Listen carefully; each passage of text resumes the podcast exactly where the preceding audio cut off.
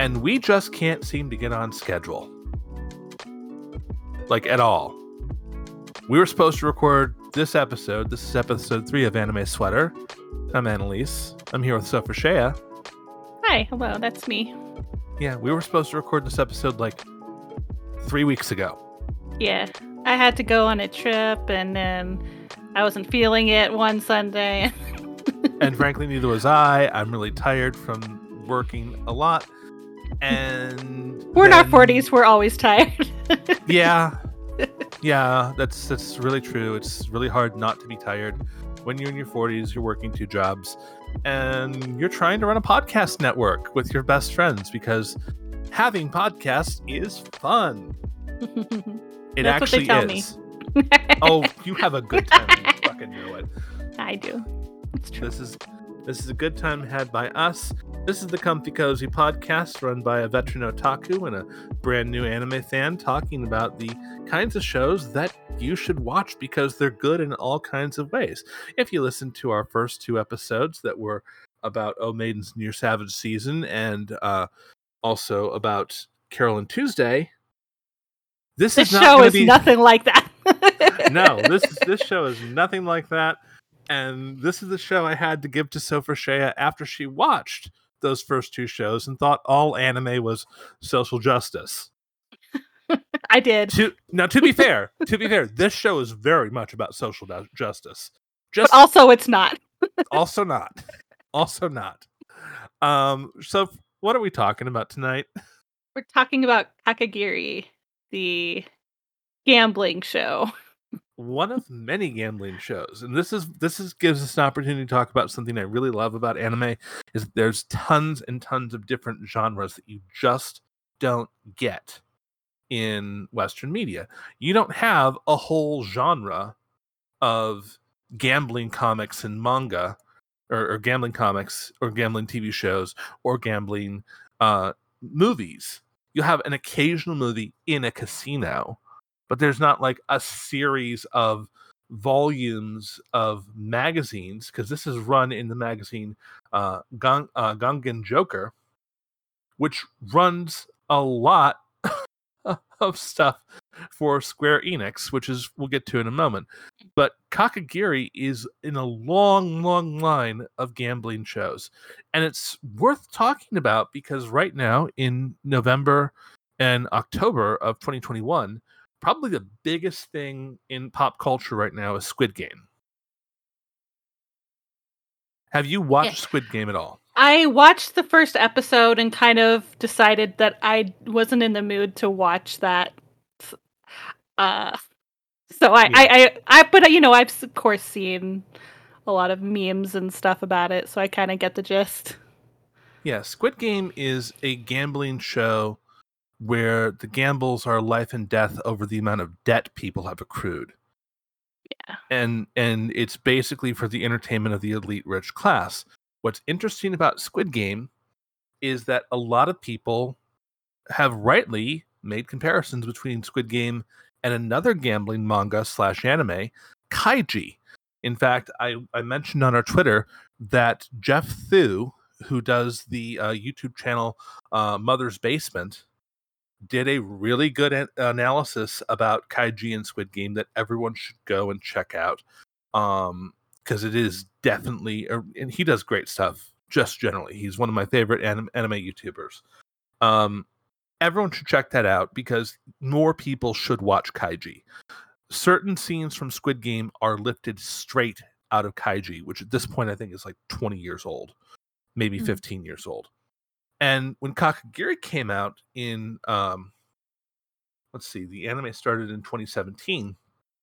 A lot of people who were fans of Kaiji and Akagi thought that Kakegurui was going to be like those two hardcore gambling shows, where like you know kaiji is about this this ultimate shitbag who's in debt who is trying to get his way out of debt because he he co-signed a loan for a friend and that friend skipped town so now it's on him uh, akagi is a show about this just badass gambler one outs in the same same variant is a combination of a baseball show and a gambling show. and One Outs is another one of the shows I've watched about three times. Uh, it's one of my favorite shows. Everyone should go watch it. It's hard to find, but you can find all the episodes secretly on YouTube, and it's it's it's really it has like the sexiest opening credit scenes if you like hot men. Hmm. Uh, yeah, just just absolutely like lick the screen sexy. Um, but these are all very hard gambling shows where stakes are life or death. People could could be completely ruined, and part of that is true for Kakegurui. What's Yeah. different about Kakegurui is how do we put this? It's not. It's about. It's the mo- the main character isn't a you know dirtbag that makes horrible life decisions and goes into debt. They just get really turned on by gambling. Mm-hmm. That's So- that's the main motivation of of the main character. I don't want to say this show is sexy Squid Game because it's not doing either show justice. But for those of you who have no idea what Kakegurui is about, it's sexy Squid Game. Uh, just just accept that. So we find ourselves and, and let's let's give some very basic information about the show. It is based off of the manga written by uh, uh, Homura uh, Kawamoto and illustrated by Toru uh, Nomura, and, and as I said, published in Gangan Joker uh, which is owned by Square Enix, which does a lot of video game manga because it's owned by Square Enix. But also, probably the biggest property Gangan Joker's ever done is Soul Eater, which is one of the most hardcore manga and anime fans are really big in Soul Eater. Soul Eater's okay. Um, it's it's it's shonen trash, and uh, that's not a bad thing. It's just what it is. But Kakegurui has been going since 2014 and still going. The show only covers the first couple of arcs.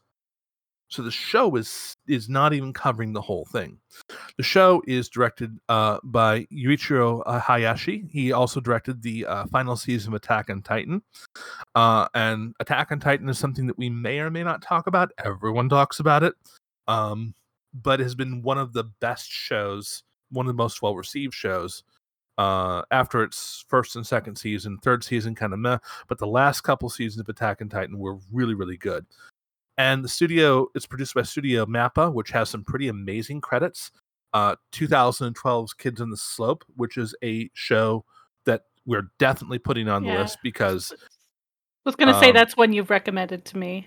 yeah, it's a show that takes place in 1960s Japan.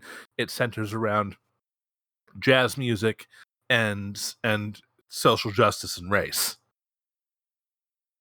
Believe it or not, uh, it's one of the it. few. It's one of the few shows that I think I've ever seen come out of anime that actually deals openly with questions of race, um, and still not as comfortably as it should. It also they also produced the boys love classic Yuri on Ice, which is about guys figure skating and for some reason not girls because the main character is named Yuri. Whatever. Um, and also the most recent the, most recent excellent Zombieland saga and the incredibly weird uh uh Sarazan uh Sarazan Mai, which involves three boys turning into kappas and diving into people's buttholes and driving their demons oh, out dear. and has the two gayest cops and that Anna's an expert. yeah um we will we will definitely be reviewing this this show later as Oh, well as dear. zombieland saga. Zombieland saga is amazingly good. Uh the people who are like i don't want to watch an idol show. Okay what about what about zombie girls being idols trying to save a town? Come on come on. Work with us. Um and this is also a next netflix joint um which means it's readily available. Both seasons are. Hopefully there will be a season three but we don't know um because this is set everything else aside about this show this is a gorgeous show. Character designs animation the setting of the school even even the worst parts of this of this show look beautiful. Soph, you, with me on this? Oh yeah, I I mean, the three shows that we've talked about are the only shows really that I have to compare it to. So I, I have a hard time speaking as to the like how a show looks. Well, did you enjoy the aesthetic? Is is, is enough for this? I mean, it wasn't the first thing about, about the show I would comment on, but it sure it looked fine for me. I don't, like I said, I don't know have a lot to compare it to. I don't know what what it's uh, these shows normally look like. I mean, it's it's not the same kind of vibe as a Carol and Tuesday or no. Maidens. But and both and all, the thing about all three of these shows, they all have three very different aesthetics. Yeah. You have the washed out, you have the washed out watercolors of O Maidens. You have the very kind of high tech uh, cityscape of Carol and Tuesday, and you have this very ritzy high end school show that's set in a place called uh, Hyakko Private Academy, which is an elite school housing the children of Japan's most wealthy and influential people, future leaders, yada, yada, yada. Um, and what sets this school apart is that no one really cares about academics. You don't actually see a single class happen. You know, I never really thought about that while watching it, but you're right. this if if um food wars is just all cooking is all that matters is that school in kakegurui gambling is the only thing that matters. The entire school seems to be run much the same way in food wars is the school is run by the elite 10 in kakegurui the entire school is run by the student council and the president of the student council um, who we'll get to in a moment um, kirari momobami apparently staged a coup, overthrew the entire previous student council, and made the school entirely about gambling. And sh- since she can't be beaten, she has maintained her stranglehold on this because uh, she is part of a clan of people whose surnames all include the suffix Bami. And this is what comes into play in the second season and the whole show is just one crazy gamble after another. And into this steps Yumiko Jabami, who, because of this, because her surname contains the suffix Bami, we find out she's probably related to this family. And this family probably did something horrible to her. Yeah, so her, se- co- her sect of the family is not that powerful when we come into the show. But she has a lot of money that she is hiding, and she's pretending not to have it, not to know what's going on. The very first episode deals with her running uh, running afoul of Mary Saotome. And Mary is a girl who has kind of established her dominance over her classroom. And frankly, that's enough for her. She doesn't need anything else. To be the top dog in her one class is good enough and she's gotten the uh, debt slavery of Ryota Suzui, who is kind of your Greek chorus, who's kind of your your. This is the person who doesn't really do or mean much, but he's kind of the audience stand-in through which you experience the story. Um, and he he manages to befriend uh, Yumiko after Yumiko defeats Mary in a game of limited rock paper scissors, which is a callback to Kaiji, it's the first gambling that takes place in Kaiji. Um, I thought they I thought they played Memory. Oh, that, rock, was that later in the That's episode? the next that's the next game. That's okay. the next gamble. That's the double card 52 pickup with the girl who whose father owns fingernails. Biggest, yeah, and she collects fingernails. Yeah, just that's there's so much cool stuff going on here. We're not going to run through the whole the whole thing. But if this is starting to intrigue you, here's where it gets interesting. Yumiko Yumiko doesn't care if she wins or loses. When no. she finds out that if she becomes a house pet, debt slavery here, she has one shot to force any member of the student council to gamble against her, which she plans on using to take down the president.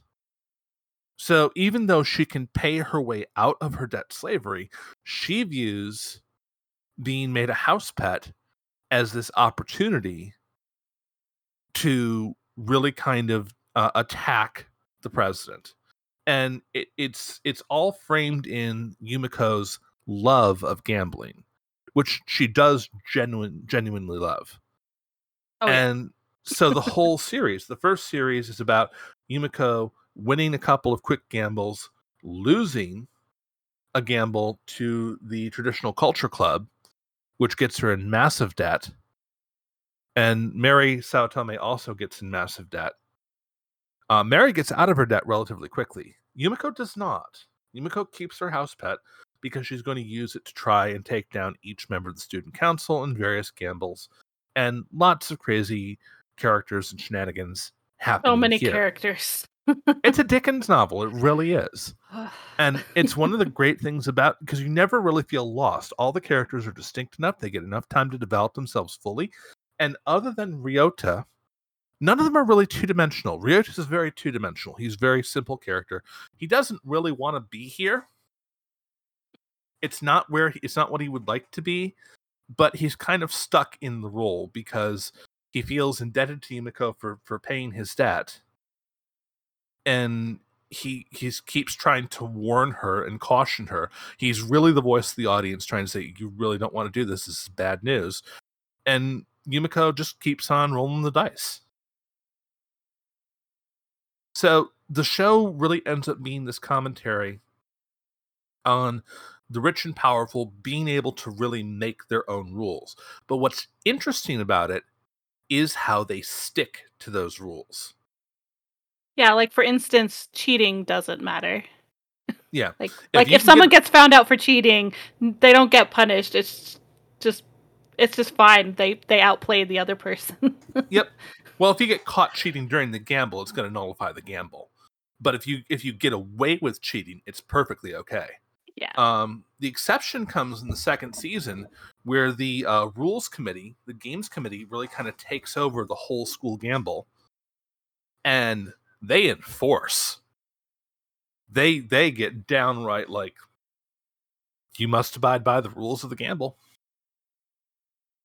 Otherwise, because they're they're the only ones in the second season, the whole school's participating in this gamble to see who will be the new student council uh, which is where the other members of the Bami clan come, come in because they all want to unseat uh, Kiari. And yeah, it just kind of gets nuts and in a very good way. And the gambles can be over anything. So yeah, you can play. In, you, you start the show starts off. You get this kind of overview of people playing poker, people playing roulette, so on and so forth. But then the gambles just get crazy you start gambling over all sorts of there's, there's an idol Yeah. competition gamble okay in fact there's more than one idol competition gamble and and it really this is where the show like i figured out that this isn't just you know kind of a normal high school show. Like the episode where they have their fingers in a in a guillotine and they are gambling to cut strings to see if if they'll get their fingers chopped off. That's that's where i kind of saw where the show was going. Like craziness of it took you all of all of I- all season one and the No. first episode of season two Okay, that's not really true. That's just one that sticks out in my mind. yeah uh but yeah th- that gets us to talk to talking about probably the most interesting character and the most vexing character Dari uh, Ikishima, who is the uh, second year student and head of the beautification committee, who Sh- She's definitely the one I was going to bring up as standing out to me in Yeah. this show. Let's talk about why she stands out. She lost a bet against the student council president, and the student council president said, "I've never seen the back of an eyeball. I want your eyeball as my as my as my as my prize. Uh, we'll arrange a doctor to surgery." No, she just stabs it right out while the president is talking about setting a doctor's appointment to take her eye out surgically. Her gambling method of choice is Russian roulette, Yeah, and she likes it. And she tries to lose on she doesn't purpose. care if she loses. It's so wrong. Um, and she pisses Yumiko off. Yumiko just hates her because she because she takes the fun out of a gamble because she's more she's more involved in her own masochism and her own sadism too. yeah. Uh, just and she's just crazy as hell. Um, hard to really describe exactly how crazy she is. She's walking around with a loaded gun on a school. That's how crazy she is. Um, and and has no problem putting five bullets in the chamber and leaving one empty, and then trying to pull the trigger. Uh, She comes across a girl being attacked by a bunch of boys. And Yumiko, actually, yeah. Yumiko.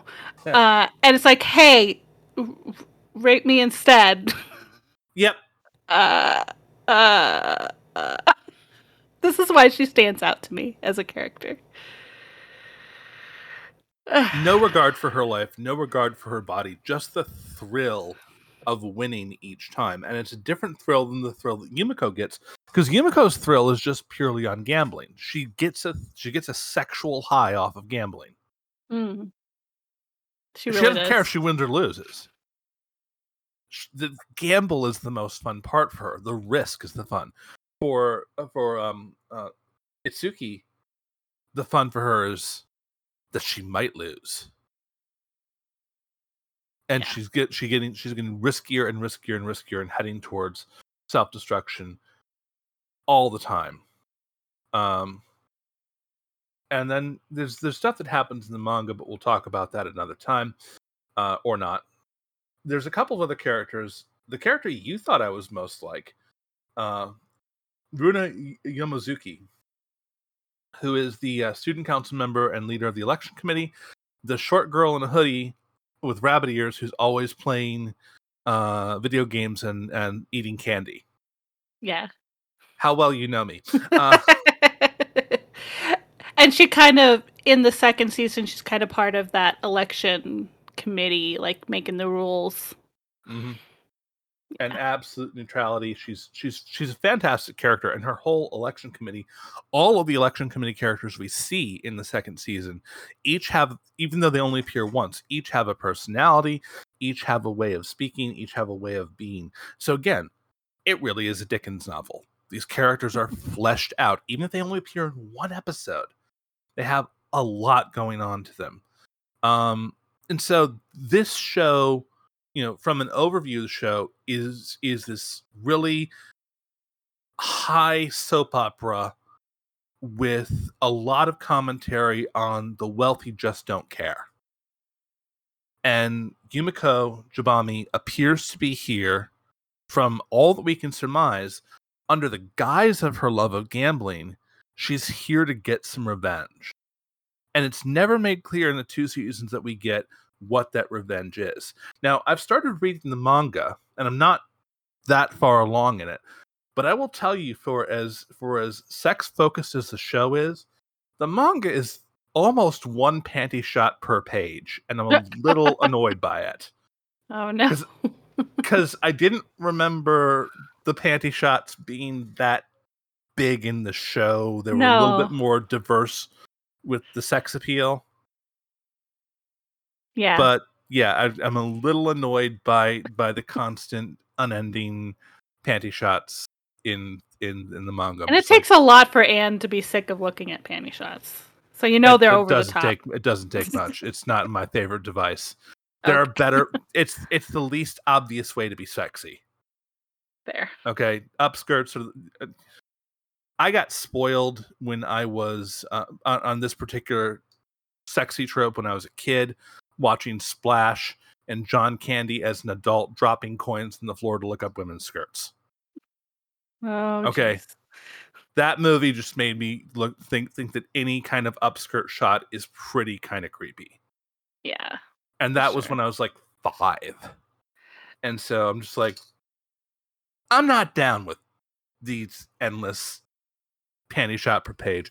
So that's why i'm struggling to get through the manga. The manga is still Hmm. really good still really well written art is beautiful except for you know basically a panty shot every page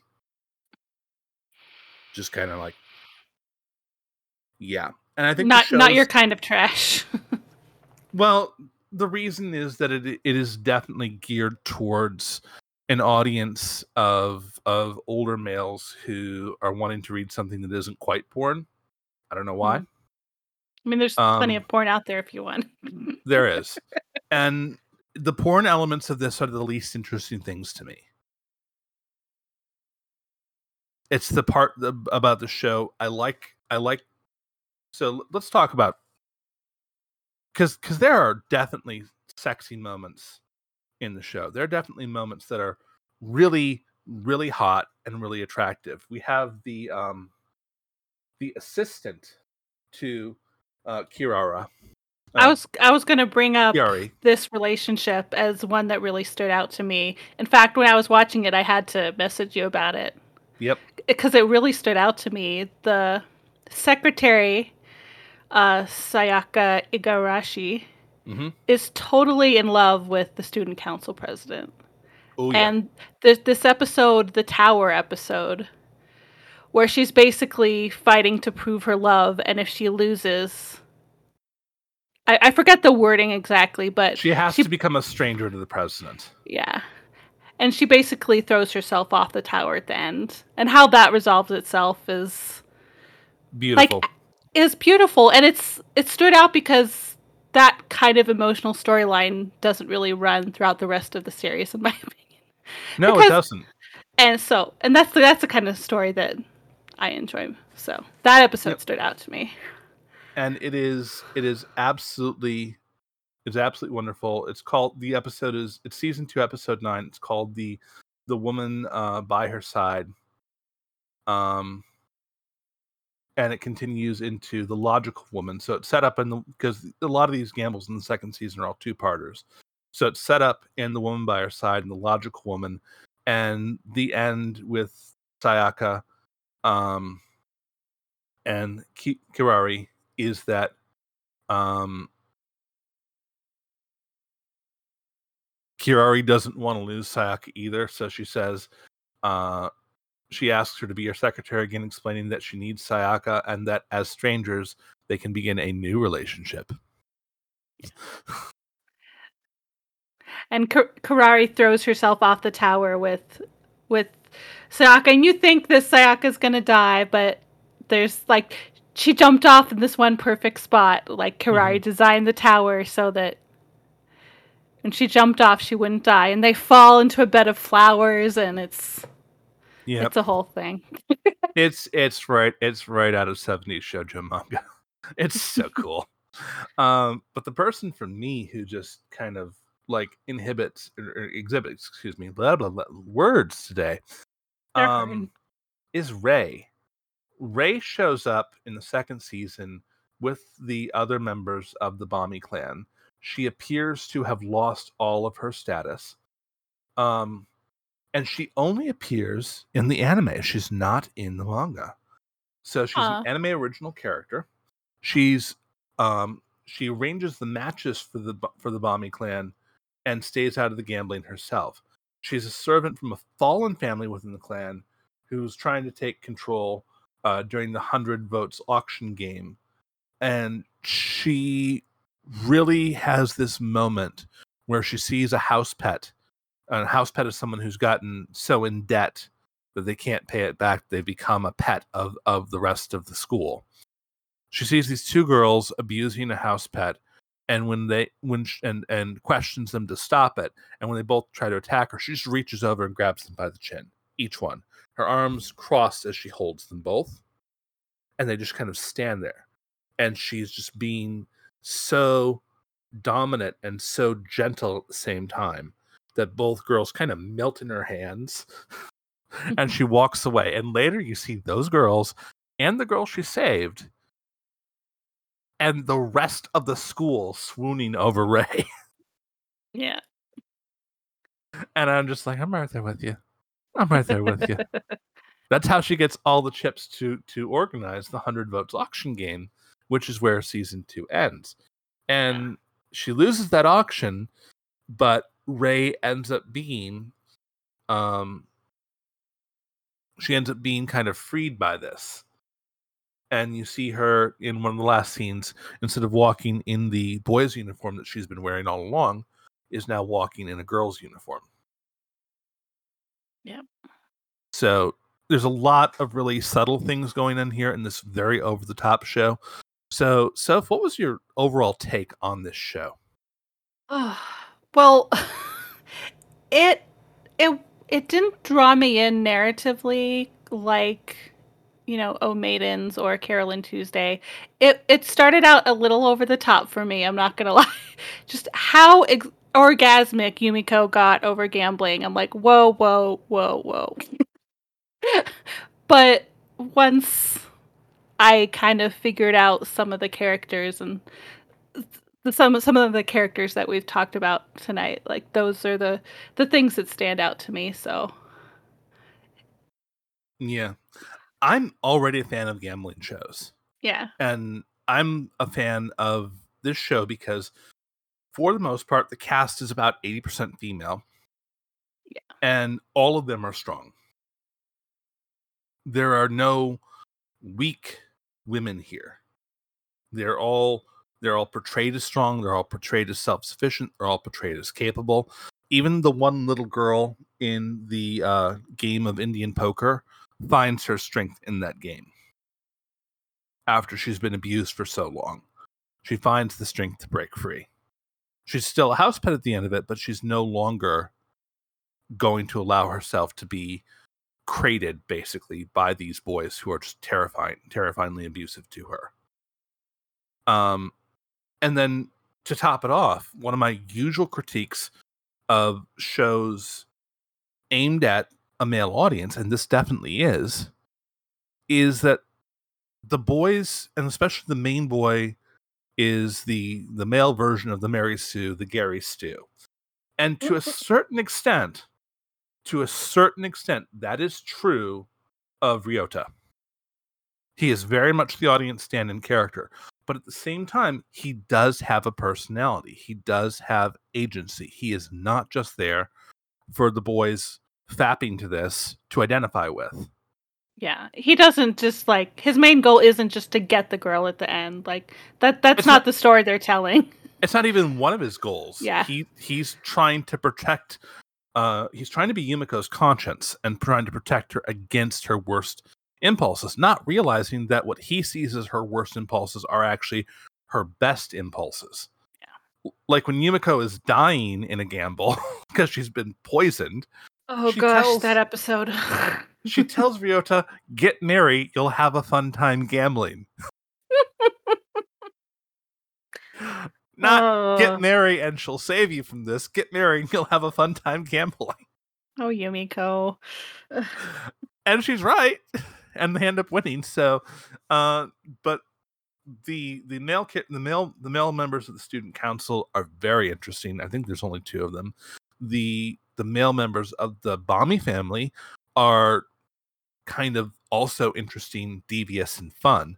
And the women do run a range. You have several women who who fit into many different body types. You have one of the one of the main antagonists is disabled. You have a lot of very queer relationships. You have these two twins who are separated by their families and have developed a very twin bond and language with that bond. Uh, you just have a lot of really cool portrayals of characters that kind of buck a lot of what we're expecting in this. And that's kind of why I like I liken this very much to a Dickens novel. You have thieves and scoundrels, and none of them are boring.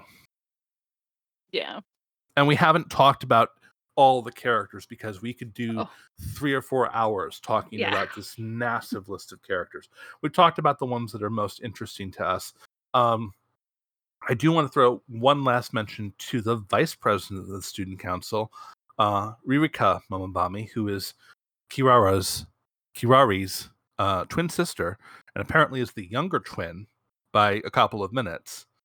Um, and she starts to back Mary Saotome in the election arc, trying to get Mary to take over as head of the student council.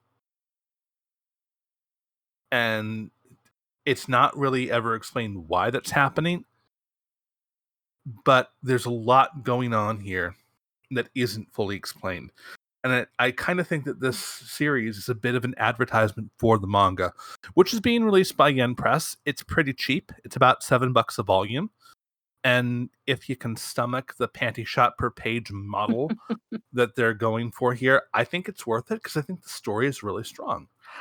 Yeah, Um, I've I found myself like at the end of the second season, like kind of surprised at the abruptness of the end. I'm like, oh, that's that's the end, and I went back and like made sure I didn't miss something. It feels kind of unfinished, obviously because there's more story in the manga. So I wish they would make another season of this. Honestly, and that's the best thing about this show is that it does make you want to watch it it does it does create an interesting environment to explore some really dark things Yeah. and i think that that that is where it compares favorably to the gambling classics like kaiji like akagi like one outs where there's a lot of underhanded seedy things going on the kind of corruption we always assume is going on in society but unlike those places where the danger is palpable and, and it's very much a thriller here the danger doesn't seem as high and so you're able to really kind of enjoy the atmosphere and the characters. In kaiji you never get to enjoy the characters because even kaiji himself is an asshole. Total shitbag. Um one outs is a little different and squid game from all the things i've heard i haven't had a chance to watch it yet either. Um really does kind of seem like a lot of the people in there are kind of out for themselves and making and breaking alliances. And here, the characters all really seem to kind of remain interesting all the way through. And you don't really want anyone to lose. Like every member of the Bommy clan who's coming in to challenge has good reason for their grievances you don't hate them. I mean, even those poisoning twins, you can't really hate them because they've been separated and mistreated by this family. mostly you hate the system that's forcing them to be like this. Yeah. Yeah. And so in that this is really interesting show and which is why it is still about social justice, but not in the way that you think it is. Is this a feminist show because we have strong, powerful, sexy women who dominate the cast, who are passing the Bechdel test with flying colors. Yeah. They almost never talk about a man. Is there ever a scene with two men even in the same scene? Yeah, when I- they do the, when they do. I the, guess- uh, I guess the- when the piggy bank new- game. yeah, I guess you're right. So, but before that, no, no, not really. Uh, there, there's all there's all the sweaty men who are watching the Idol singer, and like telling everyone you have to watch this. many- You watch have to watch her videos this many times. Um, oh yeah. uh, and they're they're just the disgusting, horrible idol fans you think they would be. Um, and and like even when she calls them pigs, they're like, "Yes, we are, and we still love you for it. You're right. We're not worthy of you." It's yeah, like- I I would say it is a feminist show, not in the same way. I'm Yeah. sorry if I interrupted your thought there. No, you're fine. I was Um, talking about men being pigs, so go for it. um it's the the characters don't fit it into any particular one mold of how to be a woman um like even a show like oh maidens there's a certain amount of well this is what an ideal woman is expected to be like but in this show there's all different kinds hmm And and part of that is by design to attract people to different kinds of things. I would like it if the fan service was a little bit more equal opportunity, uh, um, a la Food Wars, which we'll talk about sometime, because lots of naked men in that. ooh There's a guy in Food Wars who walks around wearing just an apron most of the time, ooh and um, he should. He very much should. Uh, so, uh, yeah, this this show is definitely worth watching. It's definitely a good trashy uh, uh watch. Is it? And and and Jeff Thu did kind of walk this back in his video on Squid Game and, Ka- and Kaiji because he kind of came down initially harsh on Kakegurui and realized that he kind of wasn't letting the show be what it was. He was trying too hard to compare it to Kaiji and Akagi. Um, and I think that the that the comparison is fair, and I think it's also fair to say this isn't the most compelling gambling show. Kaiji and Akagi are definitely better gambling shows. Absolutely, One Outs I think is better than all of them, and there are lots more gambling shows and comics out there that you can go find because it's it, again, this is the kind of genre you don't really get over here, but it's beautiful, it's fun, it's a lot of, of fun just to kind of sit back and, and absorb it's a popcorn flick, but it's a popcorn flick with a Dickens cast. And I keep saying that, but it's true.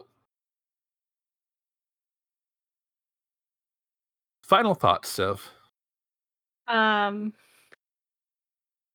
if you if you want a trashy show with some interesting characters, watch Kakegurui. Yeah, you're not wrong. You're not wrong. it it is it is a show that that gives you all that, and I really think that Netflix is is if anyone in the mainstream because Crunchyroll, HIDIVE, and Funimation are outside of the mainstream knowledge of what's out there. So if a show isn't on Netflix, if it isn't on Hulu, if it isn't on Amazon, it's unlikely that a lot of people are necessarily going to be watching it um, anime fans really need to kind of deal with that reality because there's a lot of anime fans who sneer down their noses at Netflix, and I don't think you should. I think you should really kind of uh, revel in what's there and kind of enjoy it for what it is. So I think the show is is fun. I think the show I watched it twice. I watched it twice all the way through, and I've, I've I've enjoyed it both times. I've found new things to like about it both times, and it's an easy watch. It's not a show that demands too much of your attention. So, again, popcorn. So, Kakegurui, very comfy. You know, if if like risking your fingers for winning a single chip is comfortable. I am not gonna lie, I was kind of uncomfortable watching that. yeah, it was hard. It was very difficult to watch that. So that is going to do it for this episode of Anime Sweater. Next time, hopefully in two weeks, maybe not until December because holidays are coming up, we're going to be talking about another female centered show. We're going to be talking about a much better show, the steampunk anime known as Princess Principal. Yes. I've only I've I've only watched the first episode so far. Okay, so we uh, got it. we got to kind of push Soph to watch Princess Principal, and then we'll take it easy on her. We'll do some movies. We'll do some OVAs. I'm pretty sure that that there's somewhere in the terms and services of having of of having an anime uh, review show, we must at some point do a review of Riding Bean and get it out of the way, since that only takes 45 minutes to watch, and I'll probably stream it uh, for us on Discord so that we mm. can watch it together. Oh, um, I like that idea. Yeah. So we'll we'll probably do that, and we might invite some of our other friends to it and see if we can get someone who wants to show up for that. Yeah, um, we we should get uh, somebody else to talk about one of their favorite shows in here pretty soon. Oh yeah, that's definitely going to happen. Uh, which is which gets us to the end of the show. If you like the show, please give us a follow on Twitter at Anime Sweater Pod. And you can also email us. It'll give me just a moment to actually get the email up because I don't have my notes as well as I'd like to have them. So I'm stalling for time at anime sweater podcast at gmail.com. Gee, that was easy. I could have just said it. Uh, you can follow Soph Shea at Lisa3325 on Twitter. So if you're doing much on Twitter? Um, looking at my seven Korean boyfriends dancing really sexy mostly. Yeah. Soph is a very big BTS fan. Yes. I haven't gotten into BTS simply because I don't have the energy for another fandom. I just don't. It's an all-consuming fandom. It's it's true. It it really seems like it. You can follow me over at Ann underscore Elise, where I am being a snot uh, frequently and sometimes calling out massive homophobes. And 300 or so of their fans come over and, and tell me that I'm not a real woman. y'all can go fuck yourselves because I knew you were coming. I said it in the previous tweet before I did it, you motherfuckers. Come for me. Um, and we're gonna keep doing this show because it's fun to hang out with Soph, one of my best friends, to just kind of talk about this and do cool stuff. Uh, we're also doing other podcasts. This is our third podcast episode this week. Last night we recorded episode 73 of Q for Fun along with our co-host Wicked Kitten. And on Friday we recorded episode 10 of Ann and Emily Wrestle podcast Was, with was, Em- was there some? I'm sorry to interrupt. Were you about ahead. to say your name? I was going to ask if there was any new Orange Cassidy drama that you guys talked about. No, no, we already did our Orange Cassidy show, but we will be talking about if he has an upcoming match over on uh, Full Gear. But you can go listen to Ann and Emily Wrestle a podcast where Emily and I basically made an argument that two jobbers should be given runs with top titles in their respective companies because they're actually really good. Um, I think Emily's is more niche than mine is. I think mine's much more mainstream. But we also talked about the mass releases by WWE and how awful that was. So we're covering a lot of different fandoms, and we do have a fourth podcast that will be starting up soon. TM. We still don't have a name for it. So if you have an idea for a name about uh like TV Watch and- Party or something. Ooh, that's probably taken. that's probably taken. yeah, we got to come up with some, we got to come up with something else, and we're we're we're doing a whole lot of fun shows because it's fun to hang out with my friends and talk about shit that I love. It is. It really is. It's As best thing. anxious as I get about it, it's actually fun. and then you get in and you have tons of stuff to say. Yeah. All right, so that's gonna do it for for anime sweater. That's gonna do it for our episode on Kakegurui. And let me just pull up the show real quick. Uh, see if we can find Kakegurui's tagline, and we'll leave it on that. We'll we'll completely rip off the greatest movie ever podcast. By the way, Paul Chapman, if you're listening, you want to show up. Um, we'd love to have you on the show, uh, or your mom. Paul Chapman's mom is amazing. Okay. Kakegurui tagline. Stalling for time. Stalling for time. Stalling for time. Stalling for time. uh, we don't have a tagline for Kakegurui, but we do have 10 best quotes from Kakegurui on on uh, cbr.com. So let me just go to the absolute best one. Hold on a second. Got to scroll. Got to scroll. My life is mine. They can't have it. ah, so dramatic. Mary Saotome. Soph, do you have a tagline? Mm, no, I don't. Just I having can't- Korean boyfriends. As always. All right. Get comfy, watch anime, and watch things you, you like and enjoy. We'll see you next time.